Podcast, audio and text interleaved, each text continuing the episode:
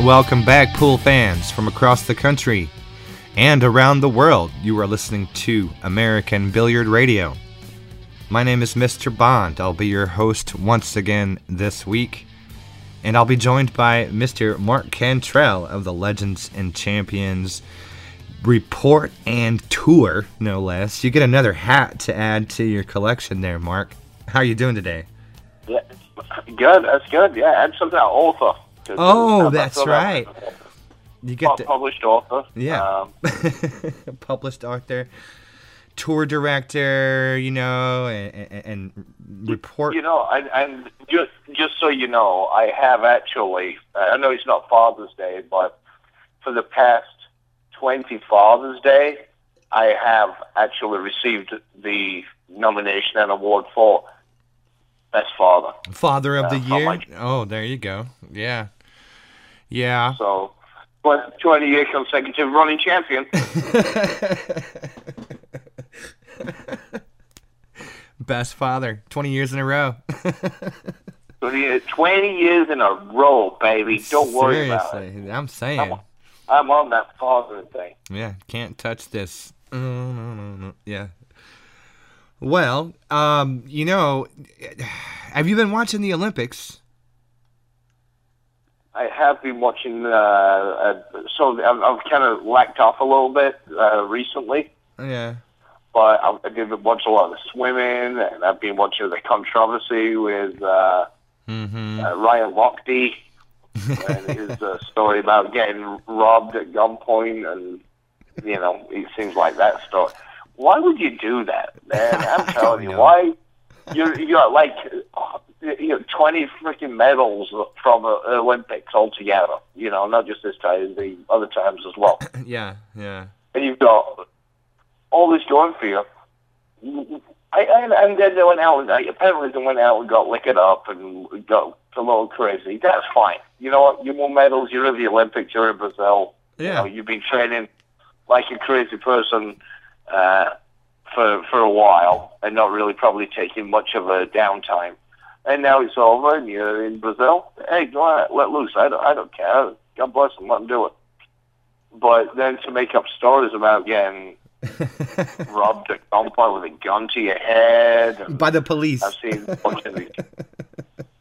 Uh, it's like, what the heck? Why would you do that? Yeah, no. It, if this turns out to be, I, I don't know everything at this point, but from the video that I've seen, why why would you do that? You you're, you're gonna end up being a I don't know. instead of a national hero, a national disgrace.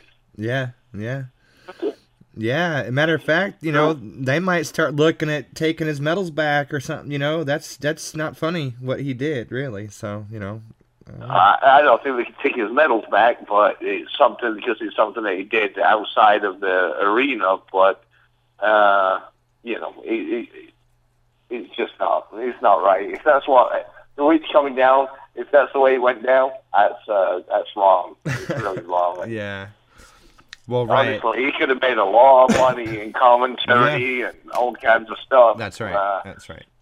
there's still endorsements, but yeah. What, what's your thoughts on the Olympics? Where where were you going with that? What- Oh, yeah, I uh, just what- I was just talking current events. You know, I was watching. Uh, I got really bummed because uh, because uh, uh, the Kerri Walsh, Kerri Walsh Jennings, and uh, oh gosh, s- it- what- what's her name? Ross.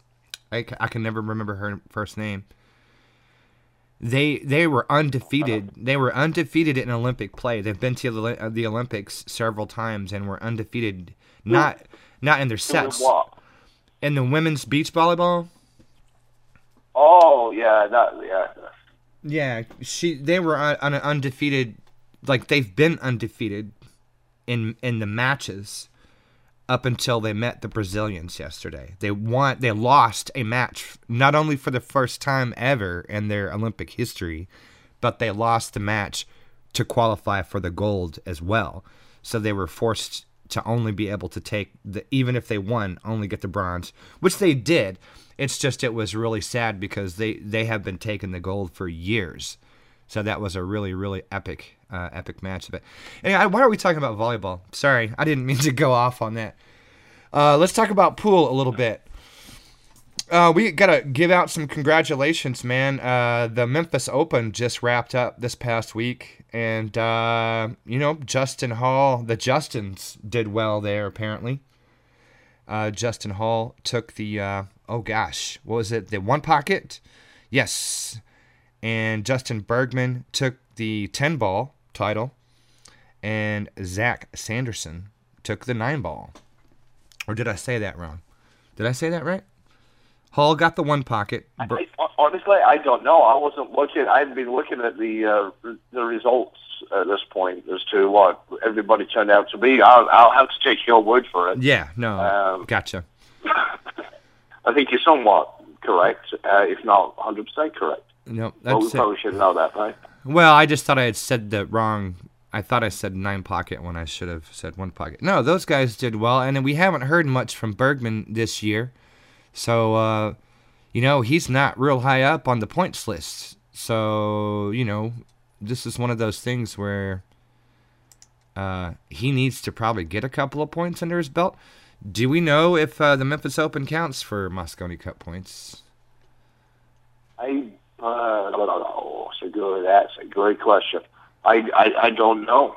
Yeah, no, I don't know. Bergman's not even on the radar as far as Mosconi Cup points is concerned. That's why I'm wondering if. Uh, right, right. I think we talked about that last week, and yeah. uh, he got he's got some work to do.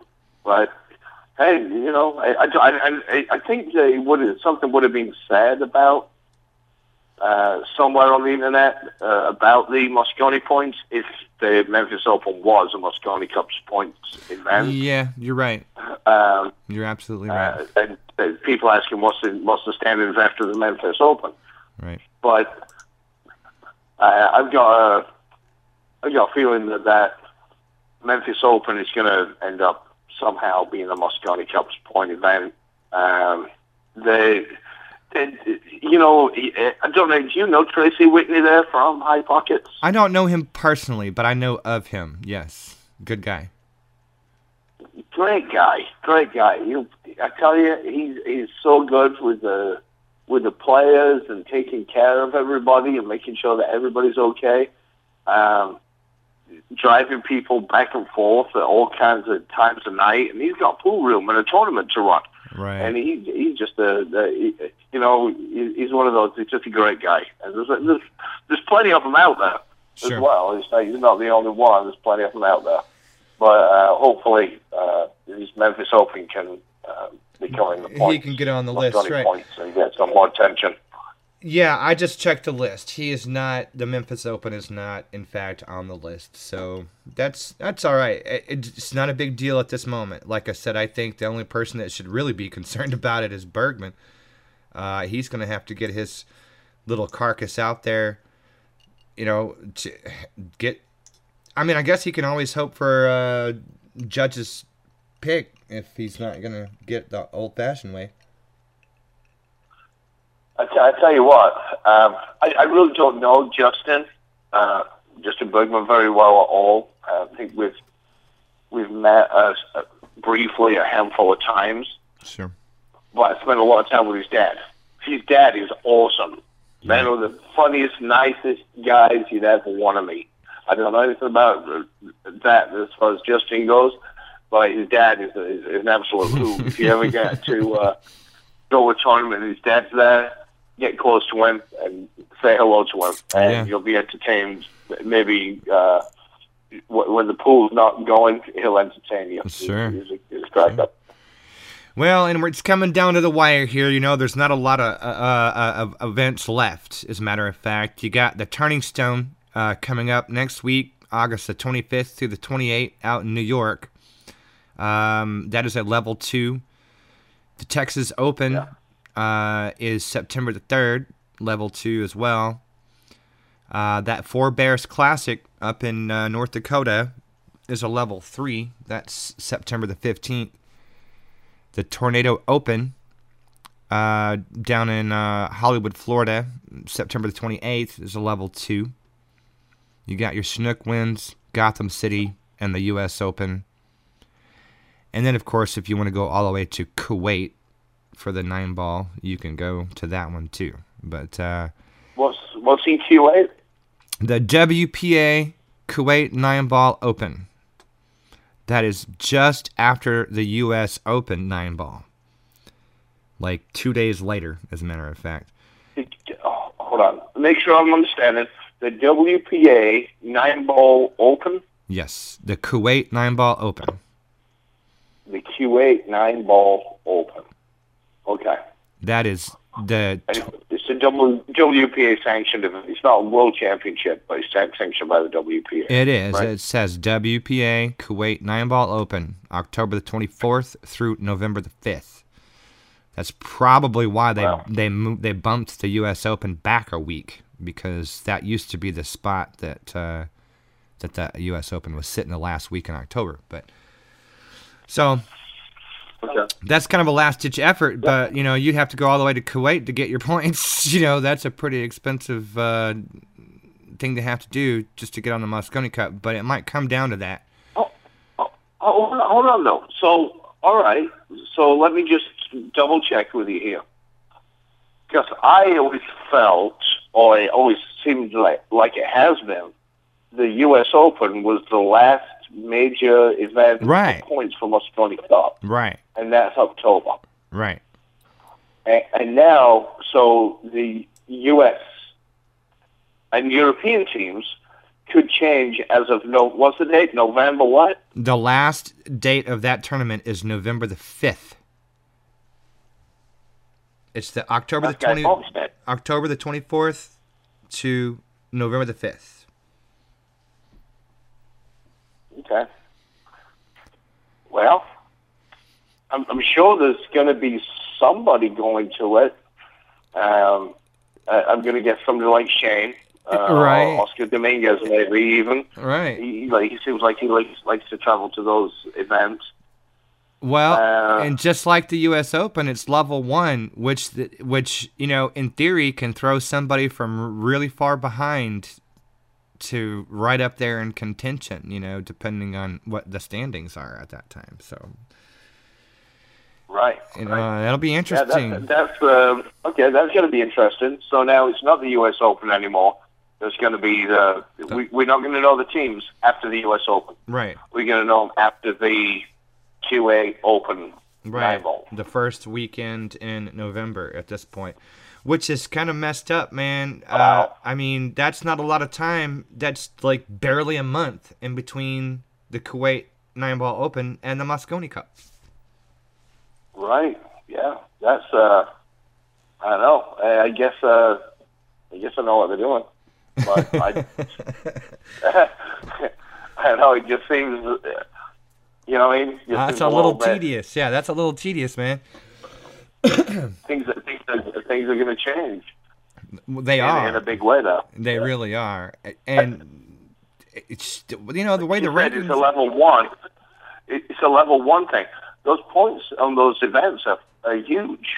Yeah. They're, they're like you can maybe win four event of the regular events and think you're doing well, and then somebody out of nowhere wins first place and Yep. take over everybody. That's right. That's right. That's right. No, that's fantastic. Matter of fact, do you remember what we were talking about earlier today? I mean, our listening uh, uh, listening audience will not know the the joke here, but uh, guess who's number eight on the top ten Mosconi Cup points list right now? Mark Cantrell. Hunter Lombardo. Oh, is he really? yes, he is. And, and you know what? I think he's been, I, think he's been going overseas, hasn't he? I, I I don't know. I'm not really sure. He's above Corey Deuel and Rob Saez both. So don't count Hunter Lombardo out of this race yet, Mark. He's up there. No, I never, I never counted him out. I never know, I don't even know the guy. but he goes to show you, if you got, if you got, um, well, you know, if you, if you got these tournaments that have huge, huge points added to them, Right. and, and something's telling me Hunter Lombardo has been going uh, to a few of these international events, and I could be wrong, but I think he has.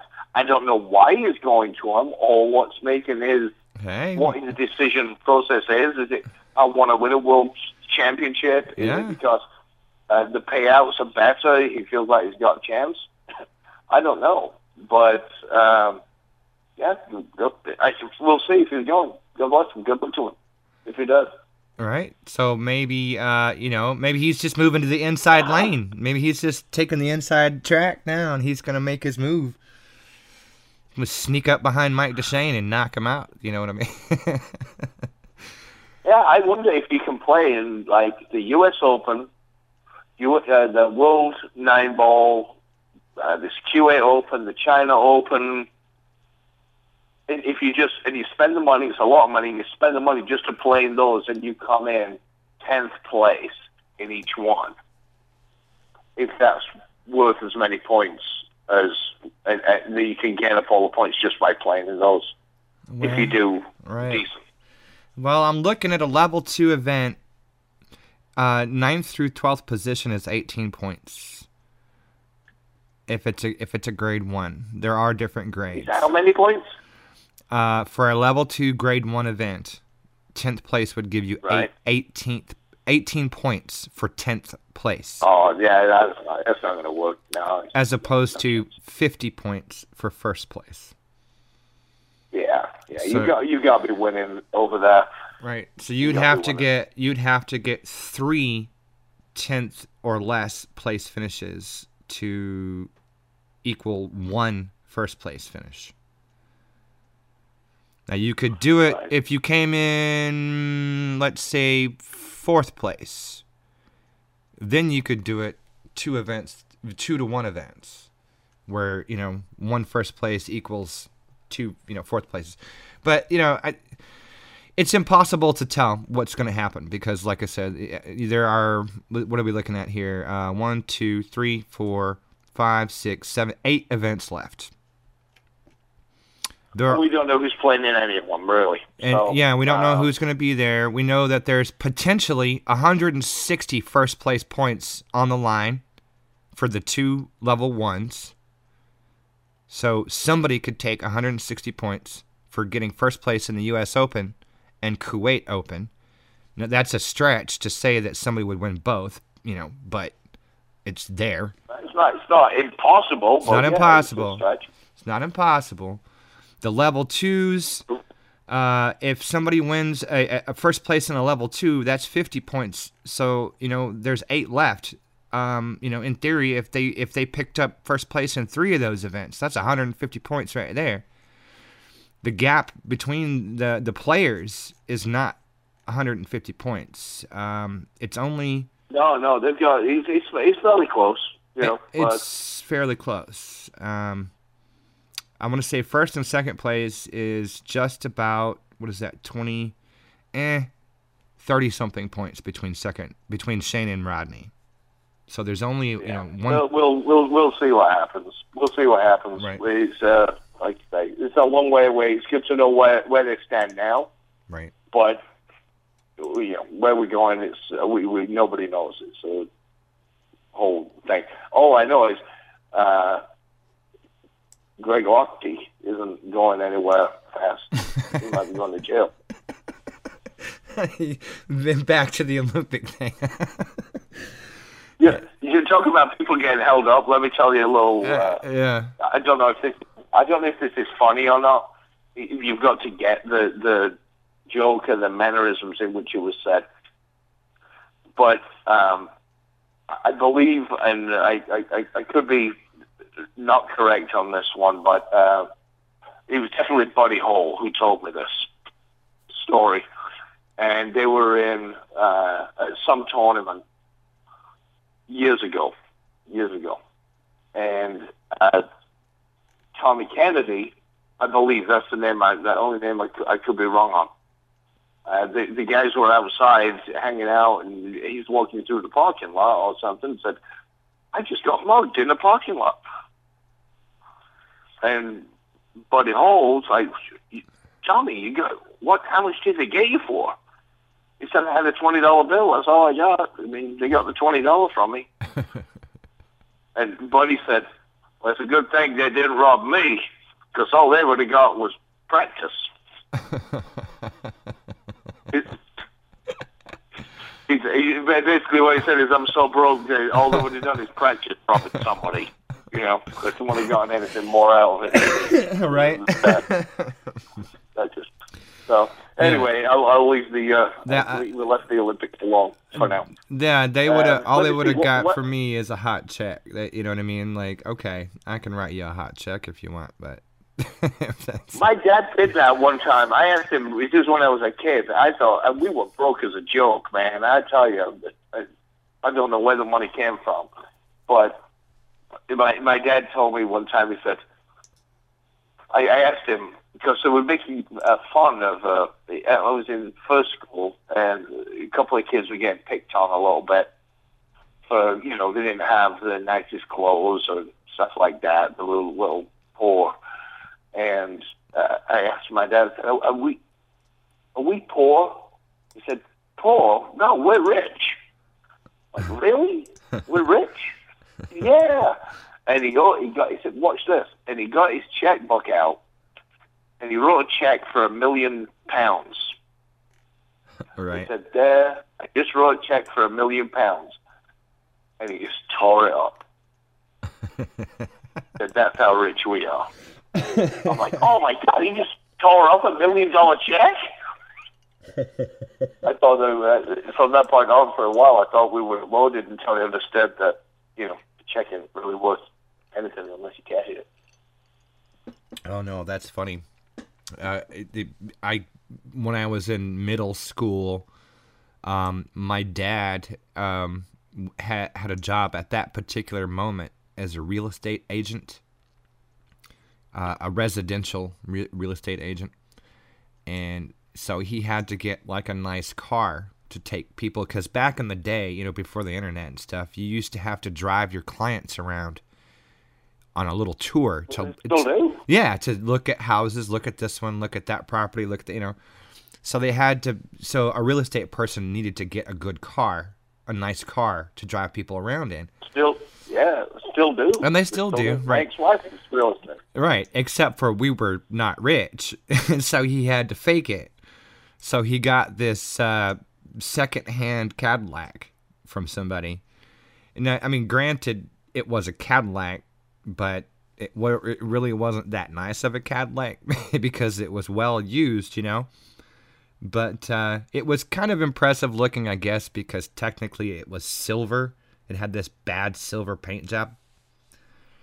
So, you know, if you looked at it from far away, it looked like a nice car, you know, whatever the case may be. So I, go- I go to Right. school one day, and I know the truth. It's this secondhand beater that my dad's driving.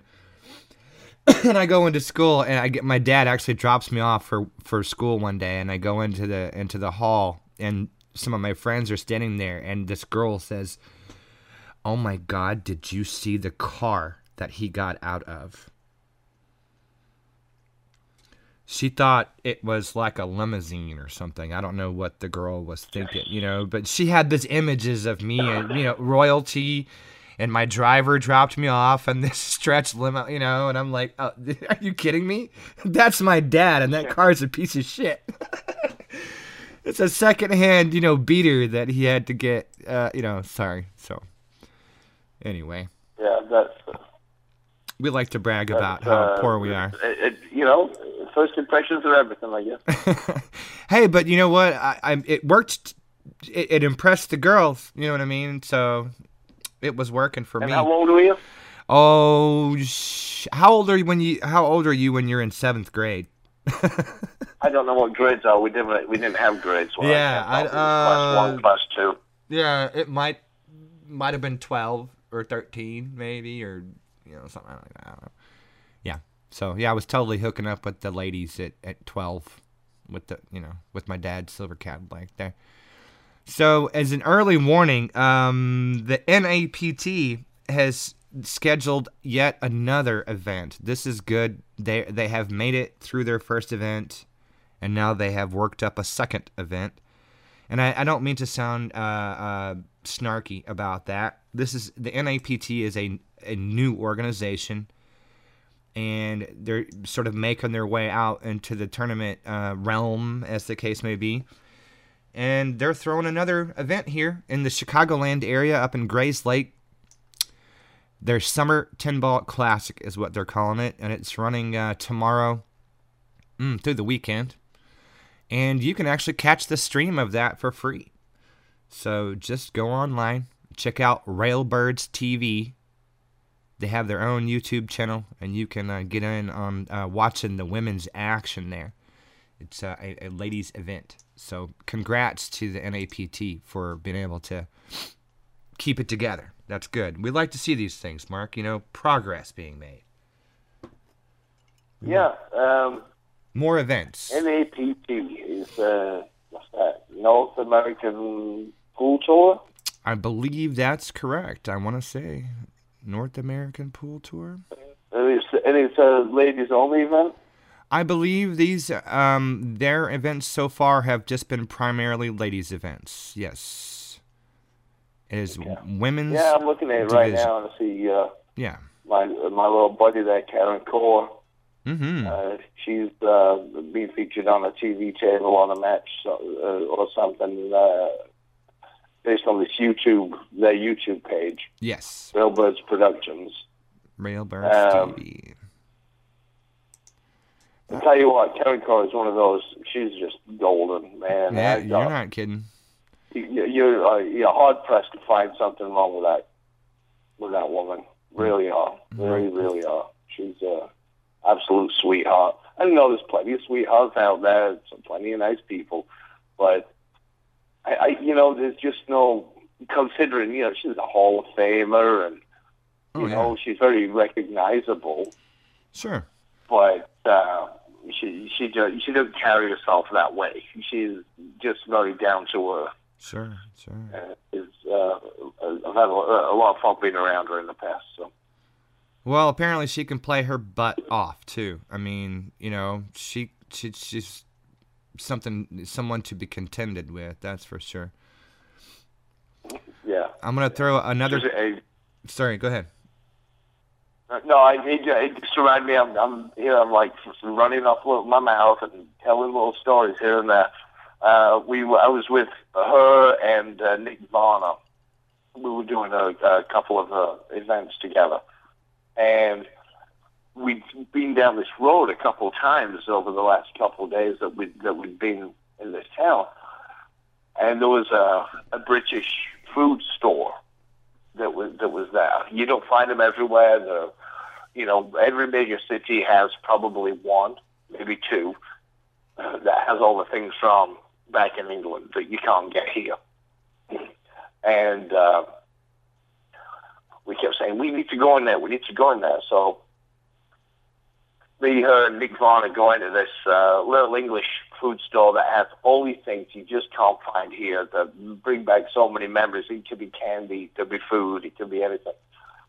And Nick comes in and he's he just leaned against this wall and watched us. And before long, he started, I think he was taking video or pictures because we were like kids. It's literally like kids in a candy store. You know, I'm on one side running down one aisle, and she's down the other side running another aisle, and we scream at each other. Look, Karen, come over here. Come over look at this. They've got Batchelors chip shop style mushy peas, which nobody knows what that is except us. I know. You right? know? Yeah, yeah, yeah. She said, I know. Come over here. They've got Rowntree's fruit pastilles.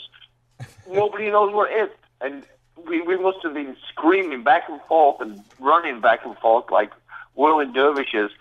And uh, Nick was just leaning against this wall. He was laughing his ass off, going, what the hell happened with you two? And uh, you totally changed. What you get? Well, we, we got like a $150 worth of shit that we can't do anything with. We can't cook it right here. We can't take it home from here. We can't get it on a plane. We have no idea what we're going to do. Karen had like four bottles of something called Radox, which is um, it's like a uh, it, it's a liquid. It's a relaxing liquid. Apparently, uh, it's very big in England. Where you, if you take baths, they're big on baths in England, you know, Yeah. and, and in in Great Britain. and you put this Radox in, in your bathtub, and it's supposed to relax you and the aromatic stuff. Yeah, she got a, a load of that. I got a lot of salad cream. But yeah, it's just uh, sorry, it's just a side thing. How ADD. I think I got ADD, man. I, we're talking about Real Bird Productions, this new tour, and somehow we're talking about Radox bath salt. I don't know where we went wrong, Mark. I, I apologize. Karen Corr's a sweetheart. That's all I'm going to say. I'll leave it at that. She, she seems like she's a part of this NAPT uh, women's division. Yeah. Uh, so. okay. Um. So you gave Karen the hell of an endorsement there. That's that's good. That's good because she's a sweetheart. Yeah, and there's nothing in it for me either. Yeah, I, I tell you, right? anything, I, I, anything she wants, I'll, I'll give her an endorsement all day long for free. Send her the bill. You know, there you go. Uh, I'm gonna Yeah. give you uh, another.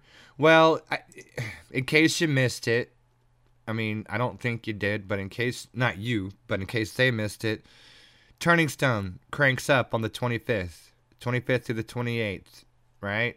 You want to if you're if you're you know going, that's cool. But if you're not, make your plans already to watch it. There will be a free stream.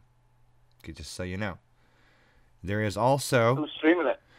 Um, you know, that's a really good question. I, I, it's on. It's going to be on their UStream channel, but I do not know the who the camera techs are going to be. So that's a that's a good question. They've got their own UStream channel, uh, and of course, also cranking up. Hmm, what is that? Monday, August twenty second. Ray Hansen and Pool Action TV is having another fight night event. It's going to be Chip Compton versus Danny Smith. They are playing seven and ahead. So you guys are gonna, uh, if you want to watch some good pay-per-view action, head over to PoolActionTV.com this weekend and see what those guys got going on. They always got something interesting going on over there, don't you know? Who's it? Chip Compton and who? Um, you already made me forget. Um, uh, uh, uh, Danny Smith. Okay. So you know that'll be a good Yeah. grudge match. But, but no, both, both good guys. I, you know, yeah, yeah, yeah. from from what I've from my experience with them, they're nice. Uh, you know, never had a any kind of issue or problem uh, with them, or I've never seen them really act out of line. So, uh, Tur- Stone, by the way, will be on AZB TV. Oh, well, all right then. Upstate Al will be up there. I don't know why I didn't think about that. He's in New York already, so he'll probably be streaming that. That's good. That's Yeah. good. Well, apparently there's also an extreme pool challenge coming up on the 27th. Now, this is down in uh, Tallahassee. Free to watch. It's a free stream. Going to be playing some uh, nine ball. They call this the Southeastern Nine Ball Open. What do you know about that? Hmm. ExtremePoolChallenge.com if you want to check into that. So, lots of pool action. You know, Mark, somebody ought to take all these different individual tours and these different individual individual events and string them together in like a, you know, I don't know, like a pro tour or something. I, you know, I've got word that there's a couple of people, influential people, in the in the industry trying to really try and put something We're together. looking into that, huh? uh, to, to make something like that happen. So we'll we'll just have to. I know people talk about this a lot. I think that uh, the people who are involved, from my from what I know, are pretty serious about seeing a change. Whether it comes to fruition or not is a whole other thing, sure. you know. But I, I, I believe that the people who are working on it at this particular point very serious and Mhm. really want to see something happen. So uh, if it doesn't work with them, I, it's, it's going to be tough for anybody to get it done. But let, let me ask you a little bit more, real quick, about this. What what, what was the, the the last thing that you just said? That's in Florida, the extreme challenge. This is the um, Extreme Pool Challenge. Is is that's the name of the website? but what the name of the event is the Southeastern Nine Ball Open. This is being held in Tallahassee, Florida, at uh, Zingales Sports Bar. Apparently, this is the fifth annual. You know, I didn't, I, I am not, I'm not familiar with this event to be honest How much? with you. How much added money? Uh, they said there's a nine thousand dollar prize pool, total three thousand added. Okay, that's probably why I haven't heard uh, about it too much. It could Um, be. Uh, I, God, I, I, I, appreciate them putting on an event there in Florida. Your extreme pool challenge with three thousand added is really not that exciting, to be honest with you. Well, for the locals, it is. For the locals, it is. Man, you know, there's They're gonna. not breaking any records. No. Uh, you know, it's, let me call it. Let me have a three thousand dollar added event, the intergalactical world pool tournament yeah. with three thousand added. You're like the intergalactical pool challenge. You'd expect more than three thousand added. It just seems like it's overselling itself. There. Uh, and I don't even know who's doing it. And uh, I- you know, I shouldn't say it because they're That's God bless them, right. They're putting something together, and somebody else isn't. You know, That's I'm not. I'm not doing it. So That's right. I'm not doing it. That's right. Are you gonna go out and start a tour? Oh wait, maybe you should. You never know. You never, know. what. You never happen. know what could happen. Um, when is this tornado open? Uh, all right, well, I guess I'm gonna let it be. Uh, the tornado the tornado open is not until the end of September, so I don't want to jump at the gun on that. But but just so you guys know, you're gonna want to get behind that event for sure. Just just just an early warning. Be be aware the tornado open is coming. There's a tornado coming, and you gotta go. You gotta go. All right, Mark, we're putting people to sleep, so um, let's get on up out of here. Um, do you have anything to add this week, sir? No, I think that's it. I've had enough fun for today. I enjoyed myself. Yeah, well, I think we gave them all the the you know the weekly scoop there, and uh, they'll just have to wait for next week to see what happens. You know what kind of wonderful things are going to be developing next week. We're gonna move along. China Open. China, China Open. That's what's coming up next. That's right, China Open. We have to see what happens with uh, with with that. So that'll be cool. All right, Mark. Well, thanks for your time once again. I appreciate it. You didn't you didn't tell our, our listeners that it's um, August the 18th. You were supposed to throw in the date for me. Remember? Yes, uh, sorry. I apologize. Today is August the 18th, 2016. Thank you. And this is American Billiard Radio. Awesome. Exactly. And we're going to be right back with uh, a couple more chapters from Willie Hoppe's uh, book, 30 Years of Billiards, right after this.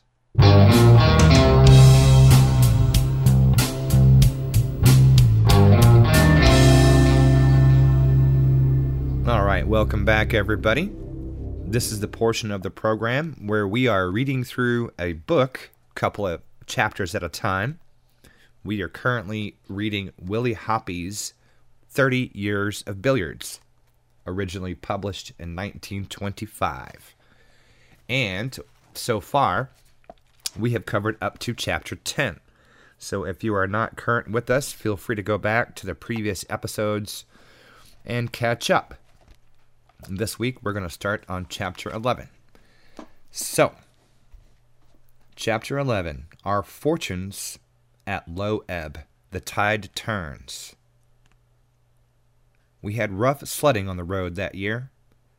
Mr. Lucky's failure to make good as an advance agent made my job made my father's job difficult. All I had to do was adjust my game to the differences of cloth and cushions on each new table and to make three ivory balls behave. But my father had to make all the booking arrangements, sell tickets, distribute handbills, tack up posters, visit the newspaper offices, and at the same time keep a watchful eye on me, for I was still too young to travel alone. I could remember him sitting in the lobby of some little hotel in a middle western town, chewing on the end of a cigar, studying a map and a railroad timetable, wondering which town to make on our next jump, figuring up the railroad fare, and counting a little bundle of bills, mostly ones and twos, to see whether or not we had enough money to make it. In spite of the fact that I had gained something of a reputation by this time, and my father always carried around a bunch of newspaper clippings to, to prove it, the room keepers were skeptical of my ability and slow to guarantee purses for our exhibitions. We arrived in a Missouri town on the same day that Barnum and Bailey's circus played an engagement there. We went to the afternoon performance, and while we were in the sideshow tent watching the freaks, my father had an idea. He hunted up the manager of the circus and introduced himself. I'm Frank Hoppe, he said, and this is Willie Hoppe, the boy wonder, the greatest young billiard player in the world. Here's a great idea. Put a billiard table in your sideshow tent and let my boy give an exhibition at every performance. The circus manager had a far away look in his eye. Look here, my father went on, warming up to his subject. This sword swallowing stuff is old. So is the bearded lady. The people are tired of snake charmers and fire eaters. Why don't you give them something new? My boy can take three ivory balls and make a hundred points with a rail nurse in five minutes. Look at these clippings. He produced his bundle of newspaper publicity. The circus manager explained that the country people could see billiards played every time they came to town. Billiard balls and cues were, were familiar objects. What the circus wanted to do was get people away from everyday things and give the people something strange and romantic. Now, if your Willie could wear a Hindu juggler's costume, balance a couple of balls on the end of his nose, and then make fancy shots at the same time, we might be able to make a place for him. My father's enthusiasm waned. The circus, with all its grandeur and glitter and noise, went on its way without us, and my father returned to the prosaic job of selling my job or selling my billiard skill to a skeptical public in billiard rooms where they spoke our language and wore plain clothes. We ran into a stretch of hard luck soon after that. Receipts fell off, and we had to write home for money. Finally, when we reached Moberly, Missouri, we were down to our last dollar. My father canvassed the billiard rooms of the town without any success. Nobody apparently wanted to see me play.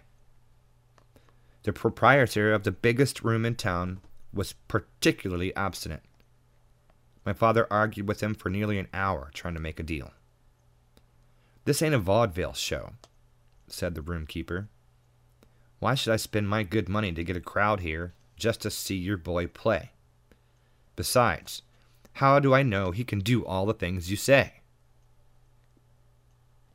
My father offered to cut the fee from 25 to 15, then 10, and finally, in desperation, he offered to give the exhibition for what he could collect from the crowd. The roomkeeper was obstinate. He wouldn't budge. Well, my father finally said, will you let us have the use of a table for him to practice on? The proprietor grudgingly agreed. So that night, after we spent our last dollar for supper, we went back to the billiard room, and my father handed me the ivory balls we carried with us. Willie, my boy, he said in German, show these people what you can do. I started in. A little, cla- a little crowd collected. The room keeper paid no attention at first, but after a while he left his desk and came over to watch. My father sat sullenly in a corner, grumbling to himself. As for me, I don't believe I ever played better billiards in my life. The balls were particularly amiable were in a particularly amiable mood, and I marched them down the rail, turned the corner, and marched them back again, making points almost as fast as I could stroke my cue. At the end of an hour, my father tapped me on the shoulder. Come on, Willie, he said. It's time to go. The crowd, which had grown to more than a hundred, wanted me to keep playing. But my father shook his head. Hold on, the room keeper said. He went to his cash register and took out a $5 bill. Others in the crowd offered to chip in, but now it was my father's turn to be obstinate. Willie, put up your cue. Then he turned to the room roomkeeper. Keep your five dollars, he said. I gave you a chance to make a deal, but you turned me down. Now you can't hire him with all the money in this town. And we marched grandly out of the place. At the hotel that night, we found two letters. One had a foreign postage stamp. Jacob Schaefer, the wizard, who had gone to Paris after winning the World's Championship in New York City in December, wrote to say that he had made a deal with the manager of one of the big Paris academies for me to go abroad and play some of the young French experts. I would receive $300 a month and all my expenses. The other letter was postmarked Cornwall. It contained a money order. My mother had pawned her diamond ring to pay our railroad fare back to New York. That concludes chapter 11. And on to chapter 12. Off to Paris. As a result of Jacob Schaefer's negotiations, I sailed for France in October 1902 to begin, to begin a series of engagements at the Olympa, Olympia Academy in Paris. The trip was too expensive for my father, so he stayed at home it was arranged that John Kammerer, Schaefer's father in law, who was returning to Paris at the same time, should look out for me on the journey across, and I was to live with the Kammerers at their home in Paris. My father and mother, Frank, and my two sisters were at the pier to see me off. My father deli- delivered a lot of last minute instructions to Kammerer just before we went on board. I must practice two hours every morning and be in bed by 10:30 every night.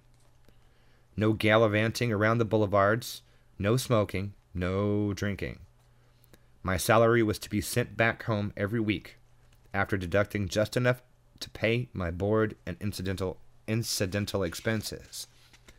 With these final admonitions ringing in my ears, and my mother trying to comfort my sisters, who were crying as heartily as she was, we set sail. I caught a last glimpse of my family as the Fürst Bismarck swung out in midstream and headed down the bay. They were standing in a group at the end of the Hoboken pier, waving handkerchiefs and shouting farewell messages, which I could not hear, but only guess at and yet I knew they were calling to me, however faintly the sounds came floating across the water. My mother was telling me to be a good boy and say my prayers. My father was telling me to remember and practice at least two hours every morning. And Frank's farewell was something like this Beat those Frenchmen, Willie, or don't ever come back. Mr. Kammerer, undisturbed by any sentimental reflections, settled himself comfortably in the smoking room as the steamer dropped down the Narrows. As soon as the New York skyline had disappeared, I went on a tour of exploration. The first thing that occurred to me, of course, was to look for the billiard room. Surely every first class ocean liner would be equipped with a couple of billiard tables, and I looked forward to putting in several hours of practice each day on the journey across. I must have traversed several miles of passageways and climbed a dozen flights of stairs looking for that billiard room, but there wasn't any. Finally, when I asked Mr. Kammerer about it, he explained that they hadn't yet been able to find a way to keep the ocean smooth. And as long as the ship rolled and tossed, you couldn't get the billiard balls to stay in one spot long enough to make a shot. So, the, for the first time in seven years, I had a vacation from the billiard table. Mr. Kammerer and I used to take long walks around the deck, and he would tell me about the famous French players, Maurice Vignard, the old master, Louis Cure, Firmin Cassignol, a young player who was said to possess perfect form at the table, Sanchez and Alvarez. He used to he used to compare the French experts with his son-in-law Jacob Schaefer, who excelled them all, especially in the masse, and of whom he was very proud. Deck shuffleboard and uh, deck shuffleboard helped pass the time on journey, on the journey, and also served to keep my eye and hand in trim. The seven days crossing passed quickly enough, and before I could realize it, we had landed at Havre and were on a train bound for Paris. I had heard a great deal about the French academies. They were altogether they were altogether different, I found, from the billiard rooms I had been used to in the United States. The Olympia, where I was under contract to play twice a day for three months, was upstairs, over the Olympia Music Hall in the Boulevard des Capucines, just off Rue Scribe, a quarter well known to American travelers. Instead of a large public room with billiard tables all about, the Olympia Academy consisted chiefly of an amphitheater surrounded surrounding a single billiard table, with seats arranged in all tiers all about, and little tables scatter, scattered about where the spectators could sit and drink their wine. No admission fee was charged, but every patron, upon entering and taking a seat, was visited by the waiter, and he had to invest in at least one drink to the value of a franc. The Frenchman could make his initial drink go a long way. One glass of port wine would last the average Parisian billiard enthusiast through 200 points of baulk-line, 20 points of three cushion, and a dozen games of red ball.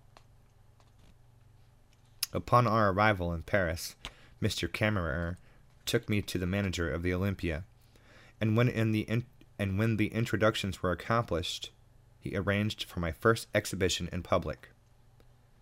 I was to be given three days for practice, to become accustomed to the new condition of cloth, balls, lighting, surroundings, etc., and then I was to be matched against the front the young French player Fournier. Meanwhile, placards were posted in the cafes announcing the arrival of Les Jeunes Américains, Willie Hoppe, Garçon Extraordinaire, who would meet all comers at the Olympia. That concludes chapter 12. We appreciate you guys listening. And of course, join us next week. We are going to uh, continue with chapter 13 of Willie Hoppe's book, 30 Years of Billiards. But before I go, I want to share a little secret with you. And this is one of those very few times in the program on the show where you'll be glad that you stuck it out and listened to the entire show. Um, just in that chapter there, we heard that Willie Hoppe had gone overseas to Paris with John Kammerer as his um, guardian, so to speak, uh, and instead of Willie's father going with him on the trip. And it just so happens that John Kammerer, as you might have picked up from the last chapter, he John was Jacob Schaefer's father-in-law. You know what that means is Jacob Schaefer married a woman, uh, and John was that woman's father. So interestingly enough, uh, Jacob Schaefer the first, he died in 1910. Um, so he was gone when Willie Hoppe was growing up. They did not get to meet except for just a couple of years there, and then he died. Willie Hoppe having taken literally the the crown, the title from the Schaefers. There was a Jacob Schaefer II who came back, grew up in the billiard world, and ended up taking that title back from Willie Hoppy. Sort of a interesting twist of events there to have the son come back and take it from the man who took it from his father. So that's you know it's kind of a cool story. There's also a Jacob Schaefer the third and fourth, believe it or not. Uh, Jacob Schaefer the third and fourth are both alive. They both uh, last time I spoke to them, they both work in a university. Uh, they might both be professors. I'm not really positive about that. But here's the thing. Um, I got a, a letter from a woman in San Francisco not too long ago. This was actually only a few months back. Uh, Jacob Schaefer actually lived in San Francisco for, for quite a while. we got a letter. This woman had found a letter from uh, Jacob Schaefer's wife to his father, or to her father, discussing um, whether or not Jacob Schaefer Jr. was old enough yet to face Hoppe and some of these other professionals. And and it was John Kammerer was the person that was writing the letter. So the person that found this in San Francisco, they recognized what was going on in the letter and they just wanted to get it back to the Schaefer family. So we were able to contact the Schaefers, put them in contact, and so they actually recovered this letter from their great great father-in-law from oh my god, like 100 years ago or something that the woman had found in San Francisco in a box of used books. So there's a fantastic story about families being reconnected after 100 years just by chance, just by a, a random chance finding in a bookstore. So it's good stuff, guys. All right. Sorry to put you to sleep. Thanks for listening. We'll see you next week right here on American Billiard Radio.